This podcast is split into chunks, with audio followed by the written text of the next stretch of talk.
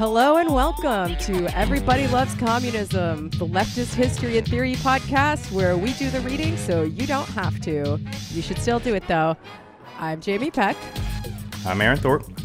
And when our powers combine, we are Captain Communism. No, we're just two jackoffs um, with microphones, but um, yeah. actually, we're three jackoffs with microphones today. Um, I should introduce our guest. He is a teacher, a researcher, and a writer. Um, those of you who've heard of him, some of you will be very excited about this. Others might be mad, and that's okay. it's Jasper Bernes. What's up? How you doing, man? Hello. Hi. Thanks for having me. Thanks for coming. Thanks for coming on.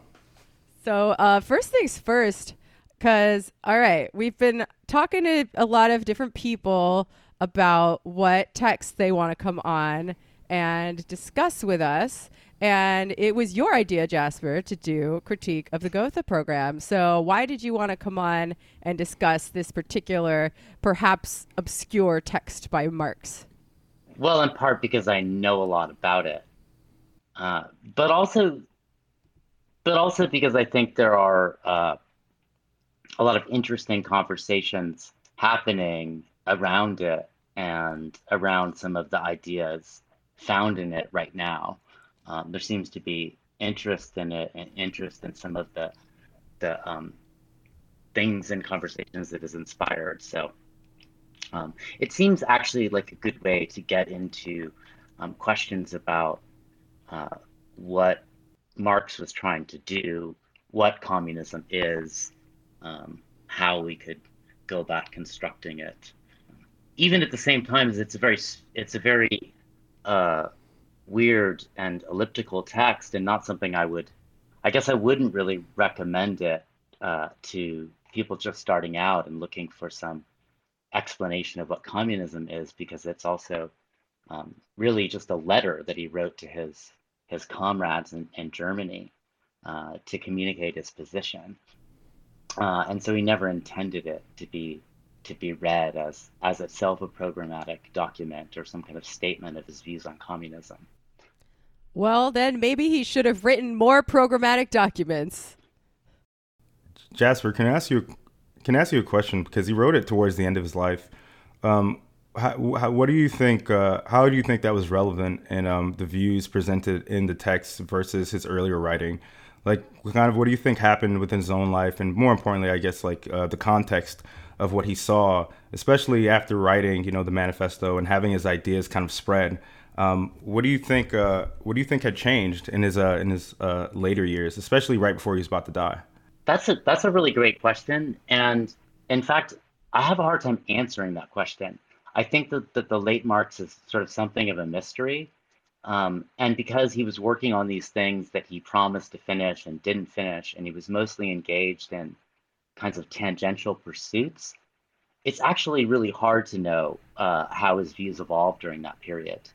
Uh, you know, in some ways, one can say that he's becoming uh, maybe more kind of conservative and more aligned with the kind of uh, parliamentarism of uh, what will eventually become the Second International, right? And this is the kind of the beginning of, of that moment. Uh, but there are also other indications as well. And I think this is a, an example of a text where it really shows that he's um, hasn't really lost a lot of what makes him a, a truly uncompromising thinker. So it's it's hard to say, you know. Uh, it's uh, I I'm not really sure. I mean, I can I can contextualize this thing, this text where he's, you know, he's um, basically the the two existing socialist parties in Germany are about to merge, and one of them is aligned with Marx, and the other one is aligned with Marx's old comrade Ferdinand Lassalle. Um, and he's writing this letter to try to kind of ward off the errors of the Lassallean program. And Lassalle has, you know, in the in the time since they were involved with working with each other in 1848, he, you know, he's he's he's changed his views and he's become much more of a kind of statist. He's been conducting these secret dealings with, uh, you know, with Bismarck and kind of imagining that there's this sort of state road to socialism through imperial decree. So, uh, so that's that's the context, and Marx is definitely trying to to ward that off. And then And then the, the reason why we read this document is because Engels published it 10 years later after Marx was had had died. And he published it for his own, he was trying to make a point as well uh, during the next uh, Congress for the party. And he brought out this document in order to eliminate the last traces of Lassalleanism as he, as he um, thought it. So, it, you know, it's, it's a document that has a sort of complex very particular history. Like you could imagine, you know, two factions in the DSA or something like that communicating, uh, you know, or, or, or merging or something like that. And like certain factions in the DSA, you have to read between the lines to understand why what they're proposing is bad. I, I did want to add that um, I think that uh, paying attention to kind of the underlying message of like uh, not just with the Lassalleans, but any left liberals or self-described democratic socialists. I think uh, the fact that Marx starts like part one um, with semantics, like just picking apart like line by line every point of the platform. Uh, you know, you could look at it and see it as nitpicky, but I think it's actually like demystifying, right? I think it's really important that he does that, and I appreciated that like uh, right out of the gate. And oh, yeah. like you know, Marx's fashion as well. Like he's very fiery too. right. Yeah, he says at the end something like, uh, there we go. Now my soul is saved or something like yeah. that. Like he yeah. and there's a preface too where he's like I didn't really feel like writing this. I'm fucking old, but I had to because it's important. And then at the end he's right. like, Ugh, you know, I you kind of get the feeling like this is one of his last efforts to try to set things on the right path before he leaves us. Right, and he had limited hopes for the party that would emerge from this Congress. He knew that it would take some time for the kind of correct position to to win over uh, the the Lassallean viewpoint. And there's an argument to be made that the Marxists, you know, in, in that party never really did win over it, and in fact, um, you know, gave into it in some respect. So, in this text, Marx talks about how the new society that is to say, socialist and communist society uh, has to grow out of the old one, capitalist society. And that therefore there needs to be some sort of transitional phase between capitalism and communism, known by various people and understood by various people as lower stage communism, socialism, state socialism, or a phrase that Marx uses here, a dictatorship of the proletariat. Um, what's your take on this? Do you agree with this? What do you think Marx is saying? Side note Jasper is a communization guy. So we thought he'd have a really interesting answer. Right. Well, I'm going to be kind of annoying and say that I don't exactly agree with Marx, but I also don't think that people, for the most part, actually grasp what Marx is saying here. Um, but it's also a very um, ambiguous text. And so, you know, I don't think he's he's advocating for something like, you know, state socialism. Um, and I think that he's, in fact, what he calls the lower stage of, of socialism or communism is, in fact, far more uh, maximalist than is often, uh, than, than many readers often recognize. And, and that's because he's, he's being very um, very concise in in the way that he makes his point and he's assuming that his readers kind of already are familiar with a lot of things. And so if you don't if you don't know that you can miss some aspects of what he's saying. So the one thing i point out that's really really important is that he says um, you know when he's getting into the meat of it and talking about the labor certificate which is the thing that people seize on he says uh, within the cooperative society based on common ownership of the means of production the producers do not exchange their products. Uh, just as little does the labor employed on the products appear here as the value of these products. And so when he says the producers do not exchange their products, he means something really specific. And he means that society is already organized according to a plan, right? These produ- these these workers may get a certificate which they use to um, get the things that they need, and so so he uh, it's it's really important you understand when he when he says that it's a cooperative society and the producers do not exchange their products he's imagining that these people working in different sites they're not exchanging money or labor certificates in order to get the things they need right? They don't have to they don't have to purchase um, coal and steel and whatever they need to make the products that they make. It's just given to them according to the plan. Uh, and a lot of people don't get that uh, and if you don't get that you really don't understand i think what he's arguing for here and what he's arguing against yeah so, okay, I guess I have two follow up questions to that. Um, one of which is um, Is a dictatorship of the proletariat uh, possible without a state? Because I feel like a lot of people would define it as, you know, these special bodies of armed men, as Lenin said, um, sort of enforcing the rule of one class on another just like the bourgeois state did, but now it's turned upside down and it's the rule of the proletariat until we abolish classes, at which point it won't be necessary. You know what? I think that's one follow up question is good enough for now.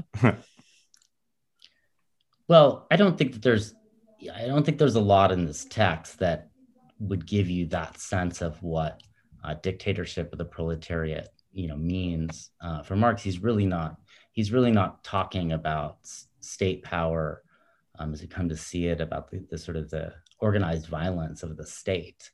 Um, he's he's really interested in a very particular question about a kind of uh, distribution of of social wealth, and he says something really interesting about what the state is um, th- here, and he says that as long as you have these um, underlying differences between between people uh, then you're going to need something like bourgeois right to create this kind of um, equalization, which is always a kind of unequal inequality. He's not hmm. for mm. equality. It's really clear when you read this text that he's he's against equality.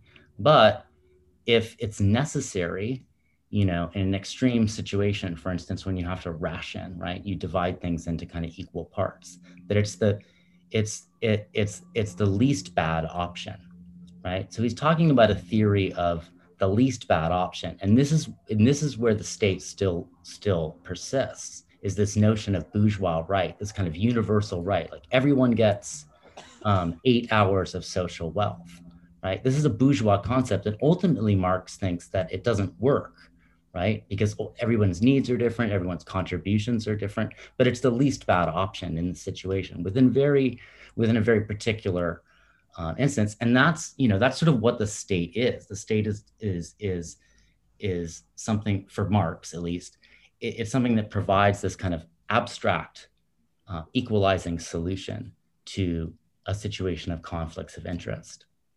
And marx says you know to the extent that they still persist you'll need something like that. Now the question is you know um, how how much of that can you have? Um, and and and how much can it actually overcome those those kinds of conflicts or the, those inequalities? Um, and and and that's why i point to the whole idea of it being a cooperative society where people already have the means of production in common. Marx is assuming that a lot has already been done. It's not just this world with labor certificates on top. It wouldn't work right? Things have already been are already in the process of being transformed so that these kinds of conflicts you know you're working more than me you're getting more than me etc I, I need something different than you need would be overcome through a real material transformation of of you know of things right? And so you know the the the certificates are sort of a, a stopgap measure as he says to deal with these these birth defects yeah yeah, um, yeah. Um, I, one thing to follow that up uh, uh, jamie had sent us uh, jasper sent me the uh, the blog post that you wrote, the test of communism, yeah. and um, you have this you have this one uh, line there where you say, "quote Unlike the Proudhonian or left Ricardian labor monetarists, uh, monetarists, these certificates are not meant to fix problems. On the contrary, they express given problems and are seen as inherently um, injurious." And um, I think that's again important uh, to kind of highlight because Marx says that this is not the communist horizon, like these certificates, right, or this this uh, organization of society. This is not the communist horizon, right? This is just um, a trans transitional phase to higher communism. Right. Absolutely. Yeah. Um, so I'm going to ask you a question because, uh, you know, I'm Jamie's um, on the Antifada has done two episodes on communization theory, Um, and I read a little bit um, again on that blog uh, where you posted some uh, posts about it, but I, I, still don't really know what it is. But with some uh, kind of uh, googling, like light googling, um, one thing I did see was that, um, and tell me if I'm wrong, was that communization is um, is seen as the uh, transitory phase between socialism and communism, right? Um, would you say that's correct or incorrect? Well, I, I, prefer to think of it as a way of understanding the transition out mm. of capitalism mm. as involving the creation of communism from the very mm. first moment. And that's actually what Marx says. There's a revolution, and from the beginning, after the revolution, the society is communist.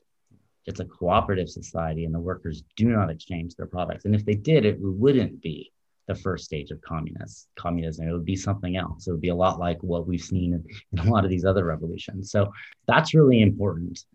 Um, but communization is is is is a bit different uh, its in its vision. Typically rejects these kinds of labor certificates and things like that.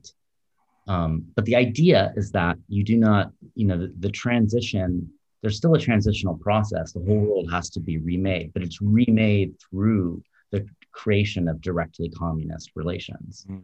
which is, you know, in some ways, even though Marx still believes that there's a transition, he is, he is saying that, right? The society is communist from the beginning.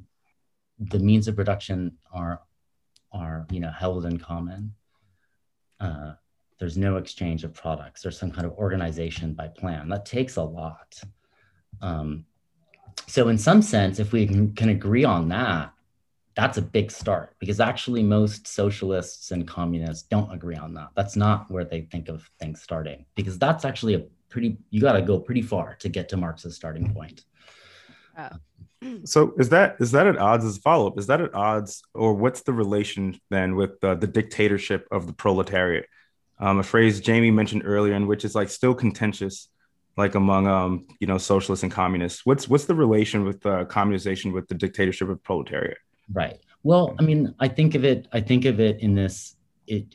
I. Th- I think we can think of it um, exactly as he speaks of the persistence of bourgeois right mm. in this passage. He says that bourgeois right and bourgeois law is is still persists in the society to the extent that it's necessary for there to be this kind of abstract equalization of everyone's consumption and an abstract equalization that makes everyone into a worker, right? everyone is a worker. You work eight hours, regardless of what you do, you get this amount of wealth, right? Everyone gets the same. And so that's a kind of dictatorship of the proletariat, right? It's a kind of forcing of a certain kind of inequality. And, and Marx realizes that it's very, very limited. You need to deduct for people who can't work. Mm-hmm. You need, and, and there's going to be people who, who can't, who can't work. And so um, are going to have to be given things directly. So you're, you're going to have to deduce, you're going to have to remove some product from uh, from from the wage. Uh, different people need different kinds of things, uh, and communism must recognize this, or it would be actually incredibly unequal, right? And so there's going to have to be all these sort of modifications. But I think that's what he means, you know, is that there's some um, there's some some force of abstract equalization. Whether we actually need that or not is is, is an open question. But I don't think he means something like you know necessarily a violent police force. I think he just means that there's going to be um, there's going going to be a kind of subordination to some some kind of plan or principle. No, Uh, I don't I I don't think that what and so and if you want to think of that the the the mechanism for that as a state, that's okay, fine uh, you may want to call that a state, but it's obviously very different than uh, the kind of state uh, that, that, most people imagine and, and that Lenin uh, envisions in State and Revolution, for example. For sure. We are going to do State and Revolution pretty soon, yeah. I think, yeah. on this show. Um, But uh, what was I going to say? Oh, um, I had a follow up question on the labor vouchers because, I mean, first of all, I think part of why people like this somewhat obscure text by Marx is that there aren't that many places where you catch glimpses of the communist society or the transition that Marx envisions. Um, I don't know, maybe we just need to read between the lines to find it. Um, but let's talk about this labor voucher system. Okay. So Marx says basically, um, in this transitional period, people will get vouchers that represent um, the amount of hours they worked and it's the individual number of hours they worked, right? So one person might have made 10 pairs of shoes, one person might have made five pairs of shoes in the same amount of time, but they both get the same uh, the, the same voucher for the same number of hours. And then they can exchange those vouchers for goods and services.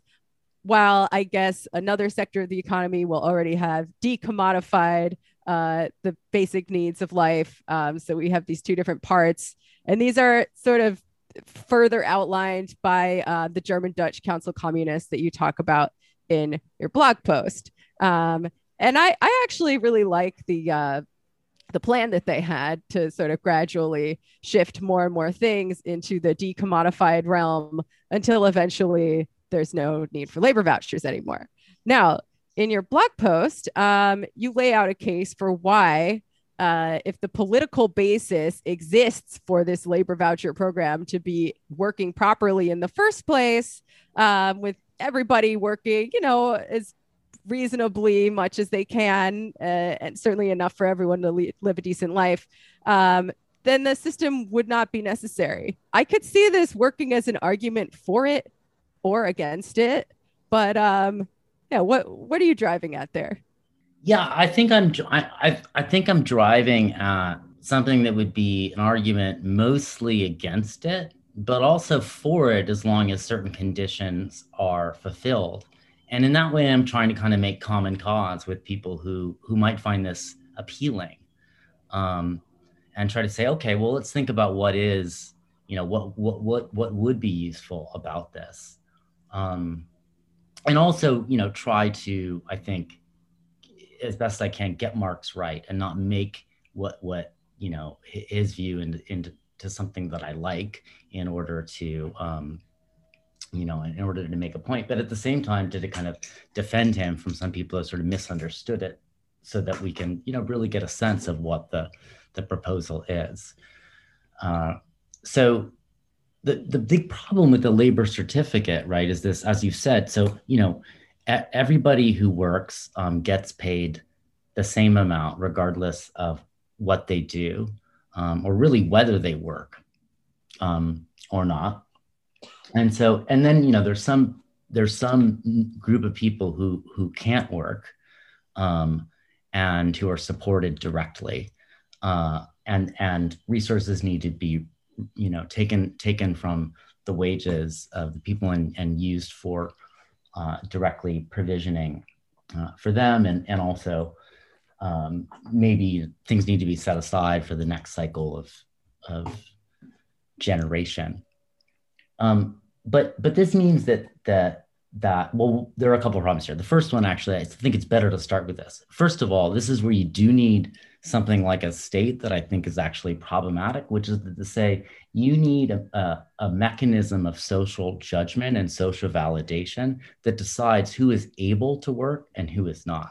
And that's kind of a pretty intense thing to um, force some agency to decide who who is who is able and who isn't and this is going to have to do with age and gender and ability, and it's going to be fundamentally ableist. We talk about ableism and concept of disability. They would be fundamentally at, at the origin of this. And I think um, in ways that are going to feel really, I think, injurious. And and ultimately, because I don't think that this that doing things this way is necessary, gets you any benefit, I think we shouldn't do it. So then the other thing is that you know you have this labor um, obligation. Everyone has to work if they want to get paid, if they can work. Um, but then labor is also, if it's an obligation, then it's also a guarantee, right? If I force you to work, then that means you always have a job. So I can't fire you, right? And and if you can't fire people, well, then what do you do?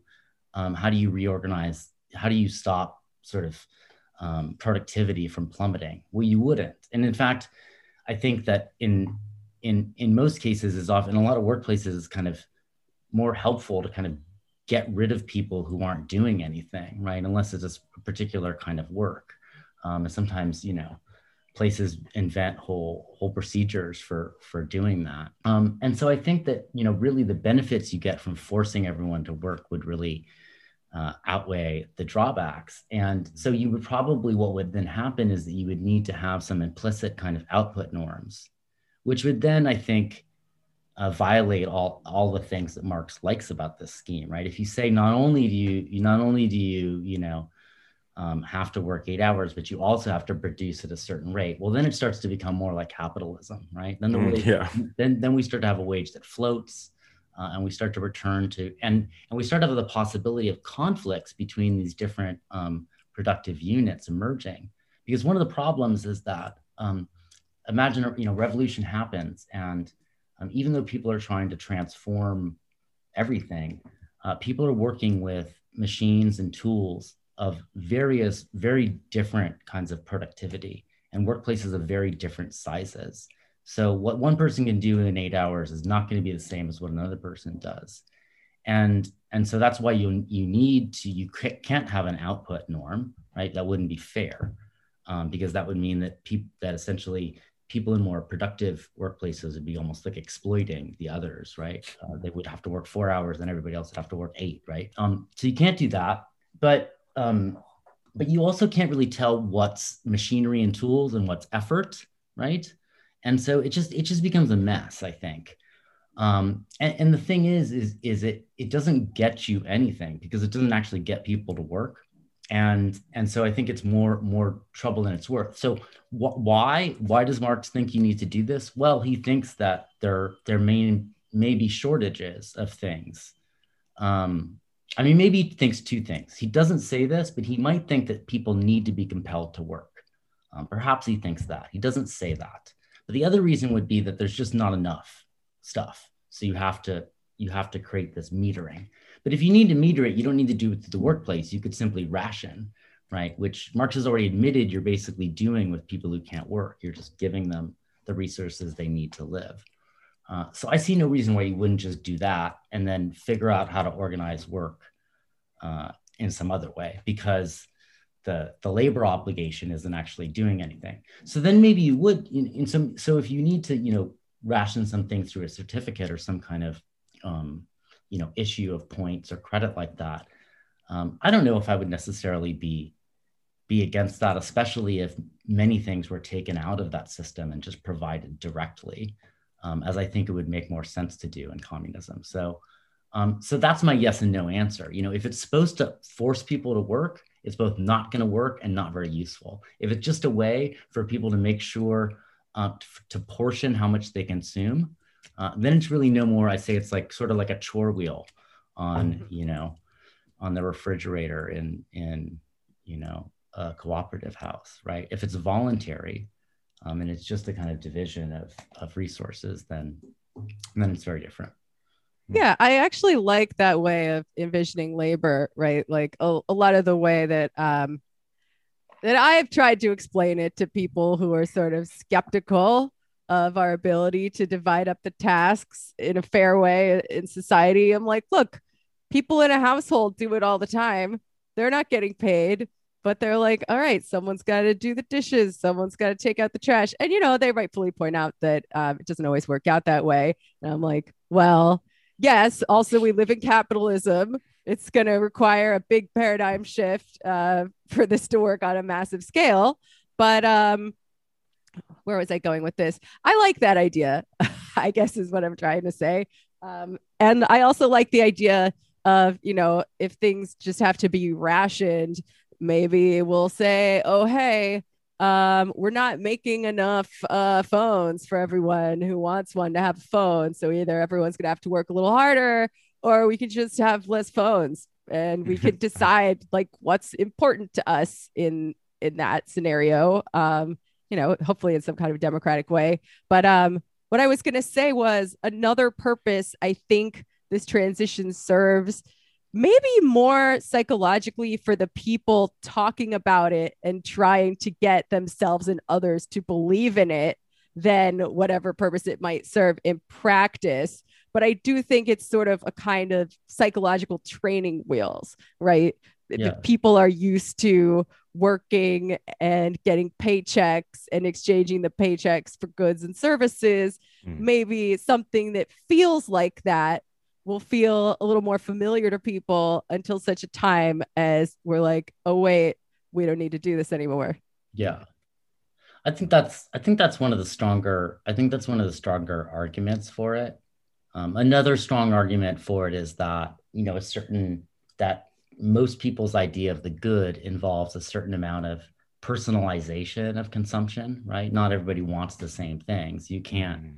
you can't just you know pay people directly, and so you have to have some flex. If you want to limit things, if you want to limit resources, um, and for for for you know consumption that's really unique to the person, you would you would need this, and that's what the that's what the um, the Dutch GIK say. Interestingly, they have this vision where more and more stuff will just be provided uh, gratis uh, but but but they think that and will just be kind of given to people at no charge but they think that people will still need certificates for some small amount of consumption which is the things that only you know only certain people want mm-hmm. right and those kinds of personal items would just always have to be certificated because otherwise you wouldn't you know know how to count for them but i think that's sort of not really the issue, right? Uh, of course, who care? I don't really care about that as much as I care about how we're organizing, you know, food and housing and mm-hmm. you know, healthcare and that yeah. kind of stuff. So yeah, if we have less phones, maybe people will just log off, and that'll yeah, be fine. log off and actually and, organize it. And after we save the planet, there will be so much grass to touch.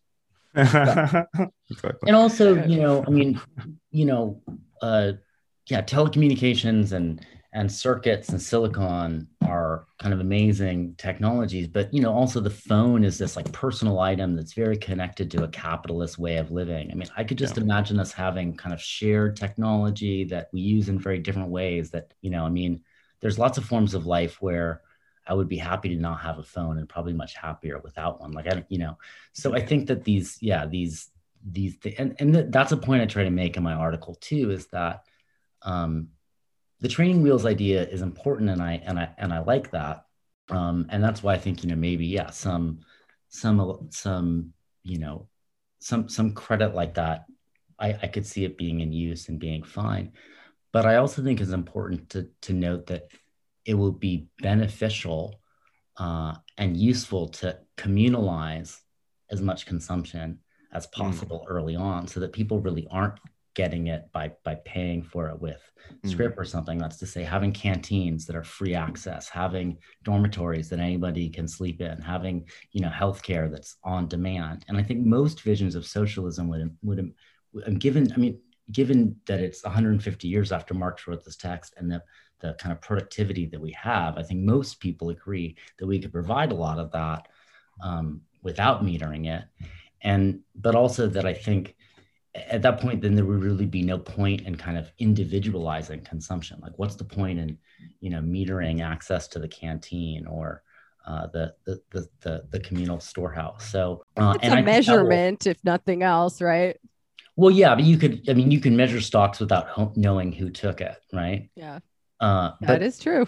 But you but the you know but the point is is that i think that it will if if you if you communalize consumption like that, people will be less kind of individualistic and egoistic in their sense of, you know, their relationship to other. And one of the problems about, you know, sort of continuing to have this kind of atomistic way of consuming where I have my credit and I, you know, spend it on these things is that uh, people don't really you know come to see their life their lives in common to the same degree whereas people are consuming and living together in different kinds of ways then I think that that begins to kind of, you know, transform uh, consciousness in ways that uh, are going to be necessary. But at the same time, you know, I do think diversity and variety is is is a big part of our idea of the good. So it's sort of, you know, it's a, there's going to be some process of balancing, and it'll probably be different in different places. And there's, you know, I don't really there's lots of different paths here. Yeah, I mean, one thing I like about about capitalism that I would like to keep under communism is you can get so many different kinds of food. Yeah. like yeah. Uh, uh, someone living in New York, like you can get food from almost every country in the world. Yeah. And I imagine under communism, we wouldn't just all be eating the same gray slurry everywhere. You exactly. know, we would still have like Thai food and hmm. Japanese food and Indian food and Caribbean food and shit. Otherwise, like, mm, what's the point? Yeah, exactly. Yeah, yeah. Uh, right. Um, no one wants to eat the same gruel every day, and I think probably good food would be like kind of the point of life, right? Yeah. What else would be the you know what else would we do with our time other than try to like make and eat good food, you know? So, yeah, if we had if we weren't spending so much time making stupid things, we'd probably spend a lot of time like making delicious things. I would hope so. Oh, oh man, I feel like this is a good segue to Aaron's internationalism question. yeah. yeah, that's but- yeah, exactly. We're talking about international food. Uh, so to to to transition, um, Jasper, uh, part one ends with uh, Marx uh, critiquing the the program's uh, their platform, their point about internationalism, um, where he says that uh, basically there are performative gestures towards internationalism, and he says specifically um, it is altogether self evident that to be able to fight at all, the working class must organize itself at home as a class, and that its own country is the immediate arena of its struggle. Um, insofar as its class struggle is national, not in substance, but as the Communist Manifesto says, in form. Um, could you could you talk about what that means in relation to um, the the the Gotha program, and especially given that uh, their empty phrases like the International Brotherhood of Peoples, which they borrowed from the bourgeois League, uh, League of Peace and Freedom. So, could you talk about what does Marx mean by that? Um, insofar as the class struggle is national, not in substance, but in form. I think that he means that that I think that he means that workers are bound to particular kinds of locations and also uh, legally regulated by states that are that have borders, um, and so you can't just kind of ignore uh, that fact. Uh, there is a kind of national dimension to to struggle, and I do, and I do think that as he, I'm not an expert in in the first and second international, but but I do think that Marx's organizational conception of internationalism did think of it as kind of these national blocks of uh, workers connecting with each other. And I'm not sure that's the right way to think of internationalism. I don't know if that's the only kind of internationalism, but that, you know, that was how he he conceived of it is that, you know, the that the working class in each nation would would organize itself and then conduct but then be in solidarity with the working classes of other nations. So there'd be a process of kind of national organization that would then link up to this international process because because working class interests uh, for Marx were, were just necessarily international in mm some way. And I think that he, in a way, sort of didn't didn't realize how problematic the national organization of the working class would be and how much that would kind of tend to um, solidify kind of national interests. mm Uh, though the Lassalleans were, of course, much worse. But but I but you know I think you, this is an indication of some of the limits of his thought, uh, some of the limits of his uh, thought about nation and state. Yeah. To, to ask you a follow up, then I'm just curious. Then, like, what what would what what would, what is your I guess like sort of vision or view of what uh, internationalism would look like among the working class? Well, I think it would. I think it would have to involve international organization, mm. uh, but I'm not sure that that organization would then be um, sectional or cellular by nation in some mm-hmm. way um, because because that tends to reinforce national boundaries so something that something that doesn't have kind of national identifications at all as a form of internationalism may be you know more powerful or more yeah. successful which but that doesn't mean that i ignore the fact that you know uh, workers in the united states are in a condition that's you know that are in situations that are completely conditioned by the the nature of the the U.S. state and the history of the United States, right? I mean, you can't be you can't ignore that that organic fact, but at the same time, um, I do think that that yeah, national bodies tend to reinforce national interests. Mm-hmm. I think that's going to be a big topic on the show because I don't know. I I lean a little bit left com in some ways. I think Aaron leans a little bit ML, but we're still mm. figuring it out. No. And I think a lot of people have interpreted Marx's idea of proletarian internationalism today to mean that, you know, leftists in the US can't even criticize any uh, actually existing socialist state or government around the world, which I definitely disagree with. Mm-hmm. Um, at the same time, I think we have a responsibility to keep our own government from meddling with other countries. So um, I guess what I'm trying to say is it's an open question and we're figuring it out. And and what relationship any of that has to do with um, communism, right? Because I can support certainly support these very cool projects, these various examples of people doing really good things in many cases to improve their quality of life. Like Cuba is one example that comes to mind, um, without necessarily positioning it clearly as a step on the way to communism. So I guess we're going to figure that one out as we go. Right. That wasn't really a question. uh, should... I mean, I got I got more. Do you got more, Aaron? Um, no, I don't have any more, but I was curious about them. If you um was about the modern day relevance as well, but if you have more, shoot, go ahead.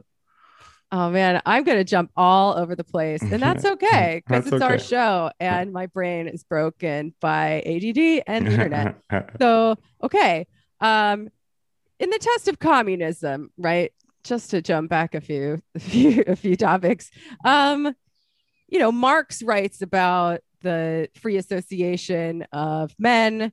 You write about this test of communism as you know, you could still abolish the value form uh, you could abolish the value form and still have various methods of oppression and domination, either abstract ones or more personal ones. Um, what, like, to what degree do we need to concern ourselves with coercion? Like, if somebody doesn't feel like working one day, but maybe they do it out of a sense of obligation to their community, um, does that count as free association? Uh, like is it is it enough for people to do things? I guess oh god i'm like totally tired and i'm running out of words. You know what i mean. What forms of domination and coercion need we concern ourselves with?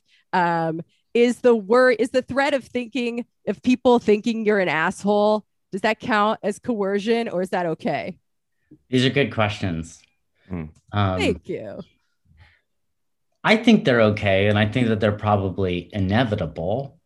Uh, and the kinds of coercion that I'm concerned with are like systematic, impersonal forms of con- coercion that are supposed to, supposed to kind of take care of problems automatically, hmm. right?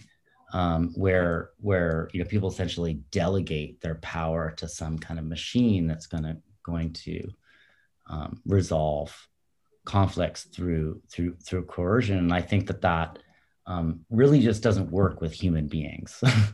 uh, and and I, I think the uh, the ability to do that is just very limited, and especially when your when your project is is about socialism or communism, uh, it's going to be even more limited.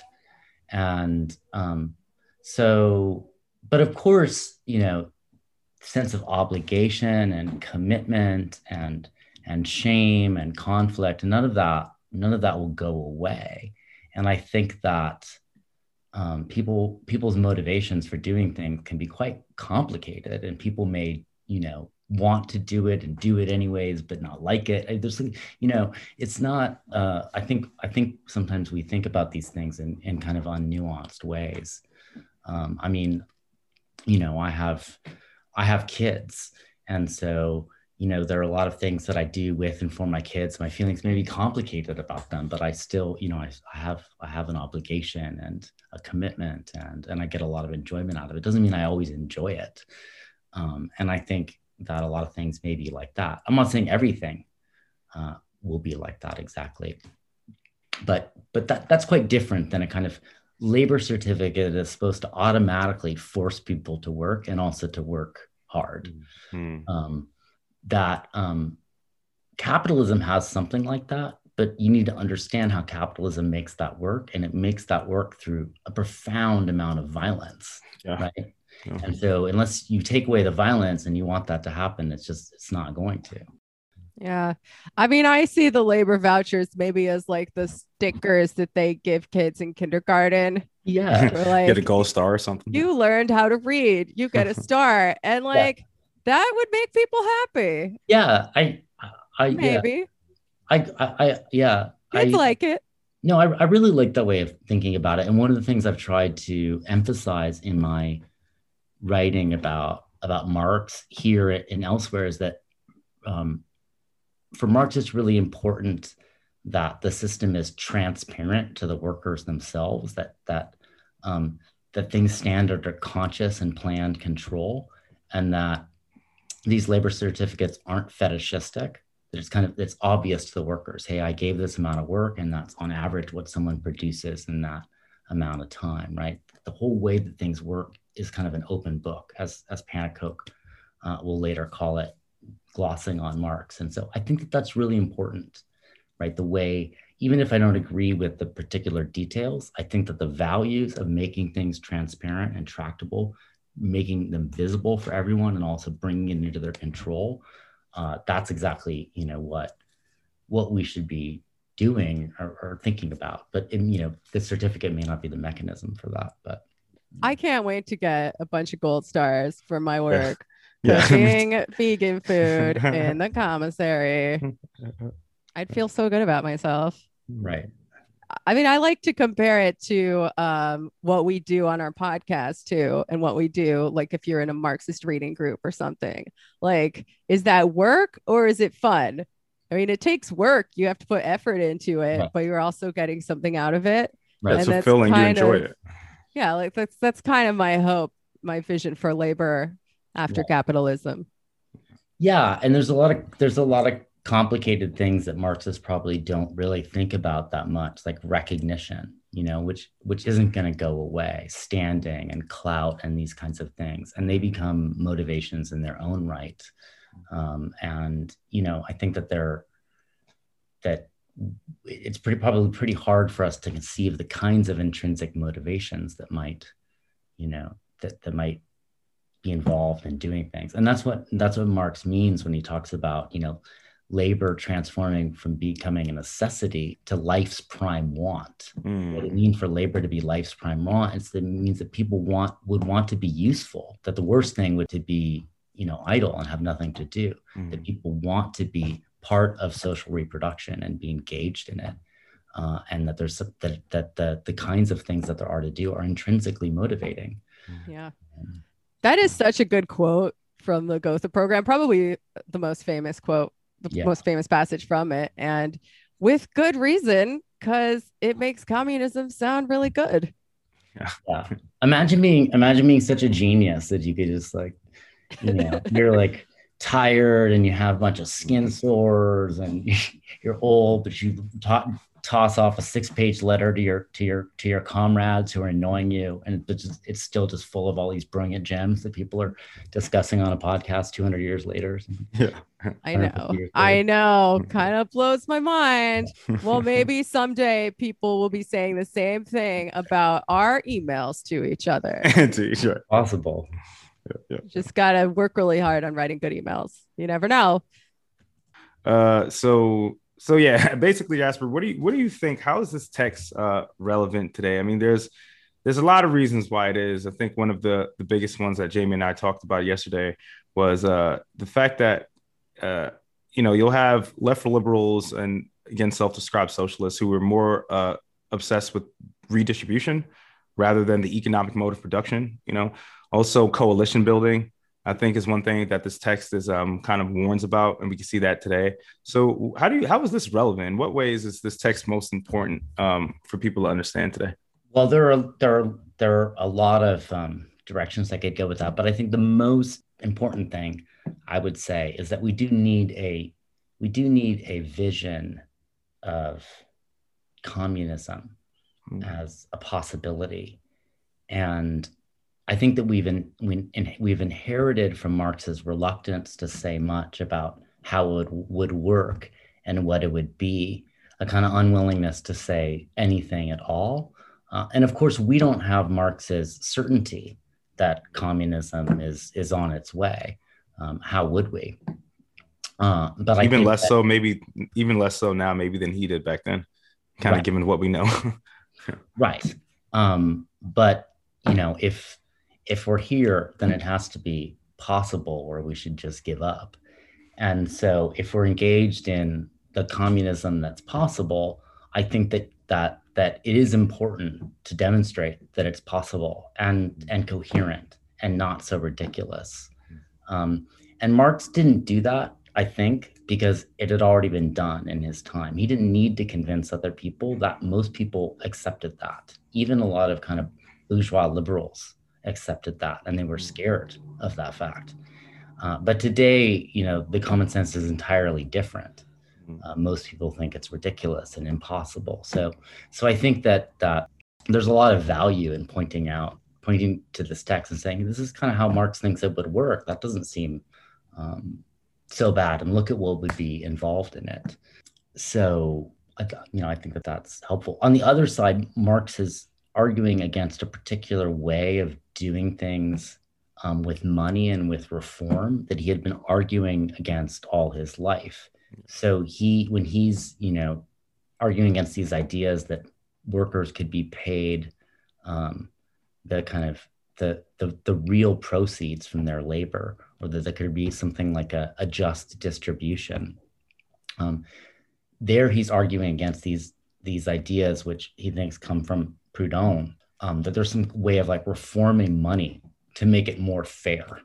Yeah. Um, mm, and I that one before. Actually, I was literally right before we came on. I was literally talking to my friend, and we were having that exact conversation where she was like, "Well, maybe you could make money not so bad." Yeah. So it's actually kind of funny. Yeah. So yeah. so I yeah so I think Marx's critique yeah. of labor money mm. and and and Proudhon and kind of French socialism, mm. which is lurking behind this because he thinks that essentially Lassalle has taken over a lot of that stuff that he's been critiquing for the last 20 years um, that's really that's that's really you know apropos of discussions about MMT and kind of mm. this this this these these hopes um, that one can central bank one's way to socialism, as it were, and that's a very Lassallean idea. Mm. And and so I think that's that's the other kind of thing you can do with this is see that you know the traces of kind of Lassalleanism mm. are still quite quite strong today and this kind of yeah. hope for a state path to socialism yeah. is you know persists and marx you know had been trying to you know argue against that fucking lassalle i mean we see it with the cryptocurrency people we see it with the mmt people they're like on the right track there is stuff wrong with money but it can't be fixed by changing the money around Right. Fucking Andrew Yang doesn't even know probably that he was influenced by that guy because he doesn't right. know shit. but um, I yeah. want to I want to seize on something you said uh, just now and in your blog post where you say it made sense for Marx to believe that communism was inevitable at the time, given what he saw happening around him. But it doesn't really make sense for us to believe that today. It feels like like you said conventional wisdom. Like even i feel crazy for believing that communism is possible and yet i do. I don't believe it's inevitable though. Um, i don't know what you guys think but um, yeah. I mean you already said you believe it's possible jasper. Do you believe it's inevitable? And i want to get aaron's. Opinion mm-hmm. on this too i feel like i swing back and forth wildly yeah. from day to day. Yeah. But I do tend to always believe that it is at least possible, even if we're probably fucked and yeah. there is a rather remote chance of it. I still believe that it's possible. Should I take a poll? like, yeah. That's where I'm at. I'm I'm at I'm at possible. I don't know that I can say likely. Yeah. Uh, uh, certainly not inevitable. Um, I wish I thought that. Yeah, same. Like maybe maybe this sounds like kind of facile or whatever, but um, you know, like you know, like I understand that like like history like kind of never really ends, you know, like despite people what people think, you know, and that uh, you know, it's because it's the self-determination of working people. So like as bad as things get and things aren't even as bad now as like they're going to be, you know Um, like I have to believe it's possible because, as you said, Jasper, like what else would you do? You just kind of like lay down and just die, you know? Um, inevitable, like definitely not, definitely not. But I mean, uh, I guess like there's just kind of seizing on these like kind of ruptures, these contradictions, you know, and it can go either way. You know, it doesn't necessarily have to go um, in the direction that we want. You know, it can be uh, reactionary. You know, so I yeah, I I do believe it's possible, but uh, I guess that just depends on the you know the work of organizers and you know also just the changing conditions and what happens. So kind of kind of reading this text also kind of made me a little depressed though I'll admit because uh you know like we're having the same arguments today that Marx was like 150 years ago, you know.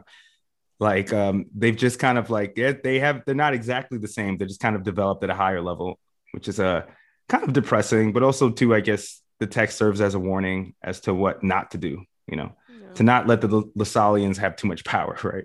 Mm-hmm. Yeah. It's comforting to know that they were going through the same shit, but it's also depressing to know that we're going through the same shit. exactly. A hundred years later. Uh, but we got to keep trying. Um, man, I feel like that's like a really good place to end it, but I'm going to keep going because I think we have 10 minutes left. Yeah. So why not?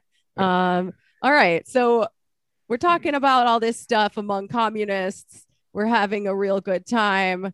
And then, oh, whoops, now we have to go talk to liberals.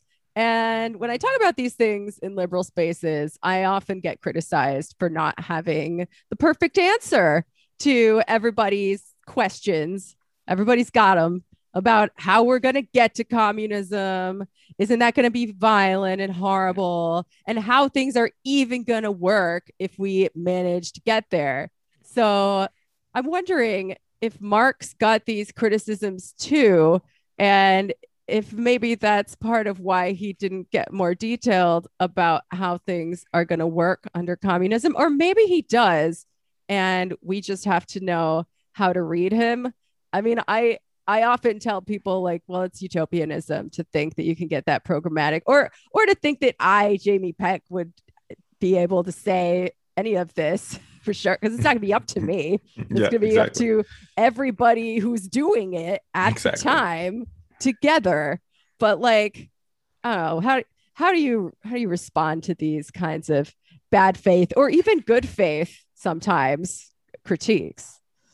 I think the best response is mostly to ignore them in a way because like because we're obviously not going to encounter some break with capitalism by hmm. persuading liberals, right? Liberals are by their very nature always going to be kind of on on on, on the side of reaction. So there's really nothing hmm. to be gained by trying to kind of you know make things as specific um, as they would they would want. It's more about trying to to get at the principles and say these are the principles, um, these are the limits, uh, and then people will figure it out. And and, and at that moment, that's when you deal with liberals and you say, you know, in the revolution, then you would say, yes, this is how these things are going to work, right? Then you can have a conversation that's practical, uh, where you can explain to people how things are going to work, or you can deal with their concerns about violence. But but what's the point now? Mm. Um, you're probably going to just be explaining with people who are actually going to try to kill you. you know, yeah, yeah.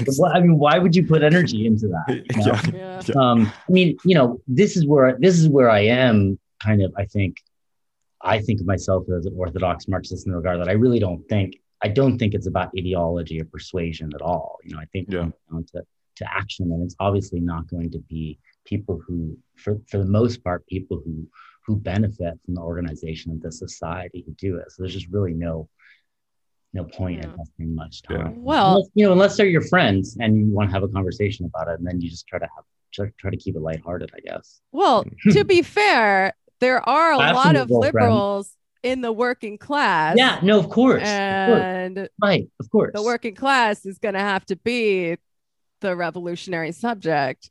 Yeah. So that can't happen if it's still being held back by liberal bourgeois ideology, right? But I guess the way that people shift is not necessarily by persuasion, but by experience or a combination of both. I often find. Honestly, I uh, yeah, I think it's a combination of both, and like uh, you know, this is not an original thought of mine, um, but uh, um, I've heard that uh, actually from Terrence, Terrence Ray, my co-host on the Trailblazers, he said that COVID was, um, you know, the most most recent revolutionary force, you know, in American life, you know, and and people, all the signs that we would see where out of outside restaurants that uh, we can't find anybody to work, you know, where McDonald's is paying people, you know, to fill out applications for work. People don't want to go back to work, even, you know. I think that and also expecting the government to actually do something for them in terms of like you know relief. I think that like that kind of like this this moment people are actually kind of like looking around and realizing right? Like not just their own like class position but like what the state is actually meant for which is not some neutral arbiter right between the classes but actually an instrument of the ruling class. So i mean like but also at the same time it i think there is like persuasion involved at the personal level at the community level you know, but that shouldn't, you know, obviously that's not like a, it's not going to be a driving like force on the road to like communism. But I don't know. I, I have that same problem, Jamie, with, you know, bad faith or even good faith folks, you know, like people who would, I think, like, you know, believe in like a, a society where everything is owned in common, but it's, people get scared with terms like dictatorship of the proletariat or revolution, right? So again, I think uh, it's important to kind of like dissect that stuff and kind of uh, you know, explain these things like uh, at least uh, so we can understand them i guess you know yeah right. well that's why we named our show everybody, everybody loves, loves, communism yeah, yeah. because i really believe if you leave out the scary words that people have been taught to fear that communism is very appealing to yeah. the vast majority of humanity because the vast majority of humanity is currently in chains and being oppressed and exploited by the capitalist class and ever shrinking, ever uh, enriching itself, uh, little tiny group of people. So that's our goal. Their, their, lives are very violent. So this whole like, but it's going to be violent thing mm-hmm. doesn't always. Yeah. Yeah. Like shit's violent already. Exactly. Yeah. But exactly. you know, to the average person in the US, you know, who maybe has enough food to eat, they don't necessarily see it.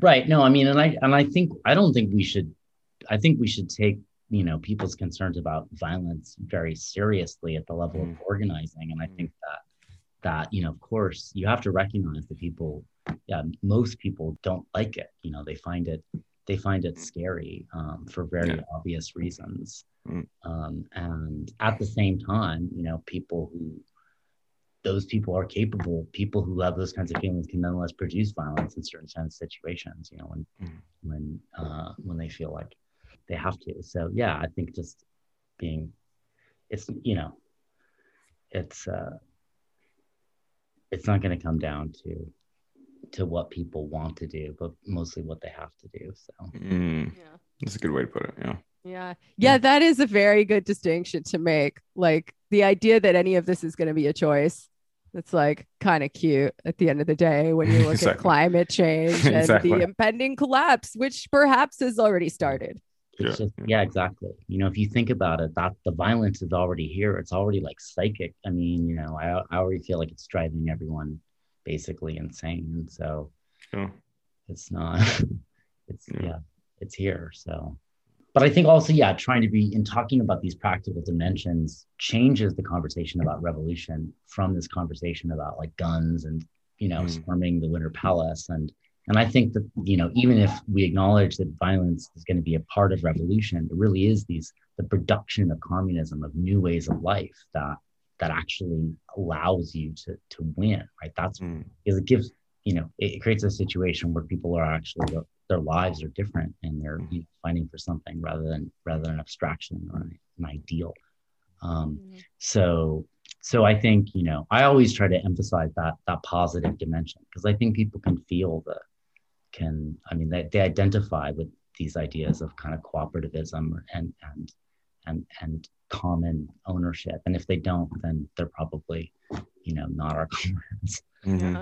future comrades and so yeah uh, just focusing on the, the, the the positive a little more and not always emphasizing the negative even i mean with certain people who are who are uh, scared about those kinds of things that, that's mm. a approach yeah always got to accentuate the positive Yeah. I mean, that's what I like about communization theory in a way, because it really does emphasize the production of communism over the gulagging of the capitalist pigs.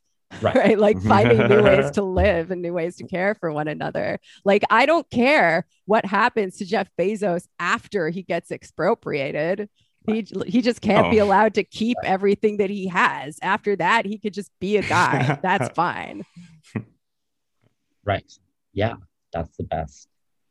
But like it might take a lot to get to the point where we can expropriate him. Right. Well, the thing is, is that Jeff Bezos has no actual supervision over all but the tiniest fraction of his wealth. He doesn't even know where it is. So, um, what's he going to do about it? Yeah, I mean, if we abolish the value for him, I Not guess even- all that He's never even seen it. uh, a lot of it's purely fictitious. A lot of it's just pixels on a screen, if that. So I guess if we manage to somehow solve the value problem, a lot of that wealth and a lot of that power just goes away. Yeah. Yeah. And I don't want to be naive because, you know, I say, what's he going to do about it? Well, what's he, what he's going to do about it is like use counter revolutionary violent power. So it's not, it's not as if, you know, that's not significant. But at that moment, the, these questions, these kinds of questions will, will be a lot less abstract, you know, when someone's, when, when, when it's no longer, you know, do we, do we do this to Jeff Bezos, but Jeff Bezos trying to kill you? It's, it's, it becomes quite different. And not that that doesn't also produce, you know, its own kinds of dilemmas but i think i just think that there's a way about talking about these things abstractly that Mm. that that um, you know turns it into a series of trolley car problems and it's just yeah. Yeah, impossible for sure. Mhm. Well, you got anything else, Aaron? I think this is a Uh, pretty good place to end Yeah, it's a pretty good place to end it. Um, thank you for being our first official guest. I guess Sean was our unofficial guest on the first episode because it was sort of a crossover up between uh Antifada and Yes. ELC. So he doesn't he doesn't get the laurels. Uh, thank you, Jasper, for being our first official official guest. I'm kidding, Sean. I'm, I'm really i'm really honored this is a really cool project i think this is great i mean this is the this is if i had any you know if i had any podcasting skills or any energy for this kind of thing it's the kind of thing i would do because i think it's the thing that people should be doing Yeah, yeah. Well, Oh, thank you. thank well, you. you. can help us out behind the scenes if you want to. I'll send you my questions at 3 a.m. And Yes, See what you please. I would I would also appreciate that. Hell yeah. is there anything you want to plug before you Hmm. go? Hmm. Uh, have you checked out this? I'm always talking about it, but the, the book, The Golden Horde, Oh, is the a golden book that horde. uh, Nanni Balestrini and Primo Moroni wrote. It's a kind of um, it's it's like a weird oral history and documentary history of the movement of the 70s in Italy, but it's really a kind of history of Italian radicalism from from World War II through to 1980. Um, and it's just inc- if you're interested in Italian autonomism and the struggles of that period, it's really quite incredible. But if you're not, maybe I don't know. It's it's a really fascinating document. Um, so, but that may be a little. Uh, let me think again about something that would be more like a beginner text. I think it's good too. But that's we're like- down. We're open to suggestions for sure. Yeah, we very much so. Um, I mean, I think we talked about, you know, like Eclipse and Reemergence, Society of the Spectacle, Oh yeah. um, Wretched of the Earth. I mean, you probably know all the stand. I mean, I think if you're doing 101s, it's kind of like, it's pretty, you know, uh, Black Reconstruction. I mean, Yeah. it's kind you know, it's just like, I wouldn't, I wouldn't really want you to do anything but spend time on that stuff, really, you know, and Yeah. get, get cool people to come talk about it. Well, in true communist fashion, you turned the plug your personal projects segment into a plug really essential leftist thinkers Oh, yeah. segment. So good job. Good job. Looking out for the people. Oh yeah. Yeah. Thank you so much, Jasper. Yeah, right. thanks again. And I hope that we can hang out in person again Yeah, sometime that would be that would that would be fun. Uh, I don't have any plans to come to New York, but I hope to. All right, Rad. I'm in New York. Aaron's in Atlanta. So you're going to have to do a little tour.